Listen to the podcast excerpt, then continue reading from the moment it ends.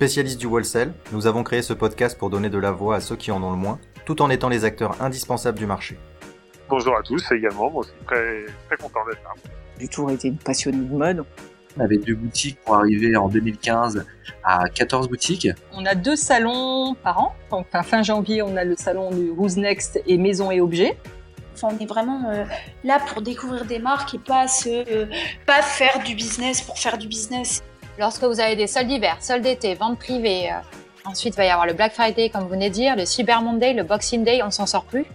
Moi, je pense que les centres-villes vont reprendre de la puissance, de la valeur, et qu'aujourd'hui, euh, les chiffres le montrent et les, toutes les statistiques, quand on fait un sondage, les gens reviennent en ville, mais les gens ne viennent pas en ville par obligation, ils viennent par plaisir. on est quand même dans un métier, si tu veux, où tu dois voir le modèle, tu dois toucher le tissu, tu dois voir ce qui se passe, quoi. Enfin, on est un métier qui, qui avec du toucher, quoi. On n'est pas dans un métier virtuel.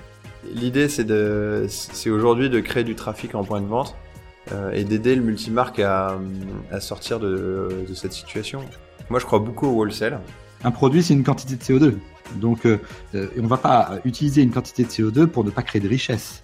C'est-à-dire que j'ai 150 personnes qui sont en train de me regarder en live. Je sais qu'ils sont intéressés parce qu'ils ont, ils ont fait la démarche déjà de s'inscrire. Et voilà, donc le live il va durer une heure. Et puis, je sais pas, je vais vendre une, 10 paires, 20 paires, 100 paires. D'abord, des représentants, on n'en a quasiment plus j'ai quasiment plus de gens qui viennent me voir pour me présenter leur collection. Aujourd'hui, euh, la digitalisation semble une partie de la réponse, mais n'est pas 100% de la réponse. C'est surtout grâce aux influenceuses avec qui on travaille. On a de bonnes relations avec quelques influenceuses. J'ai un peu de mal avec l'utilisation du polyester recyclé. Voilà. En moyenne, nos clients sont entre 20 et 30% de marge euh, sur la seconde main. Bienvenue sur Wholesale is not dead, le podcast dédié aux évolutions du commerce en point de vente physique.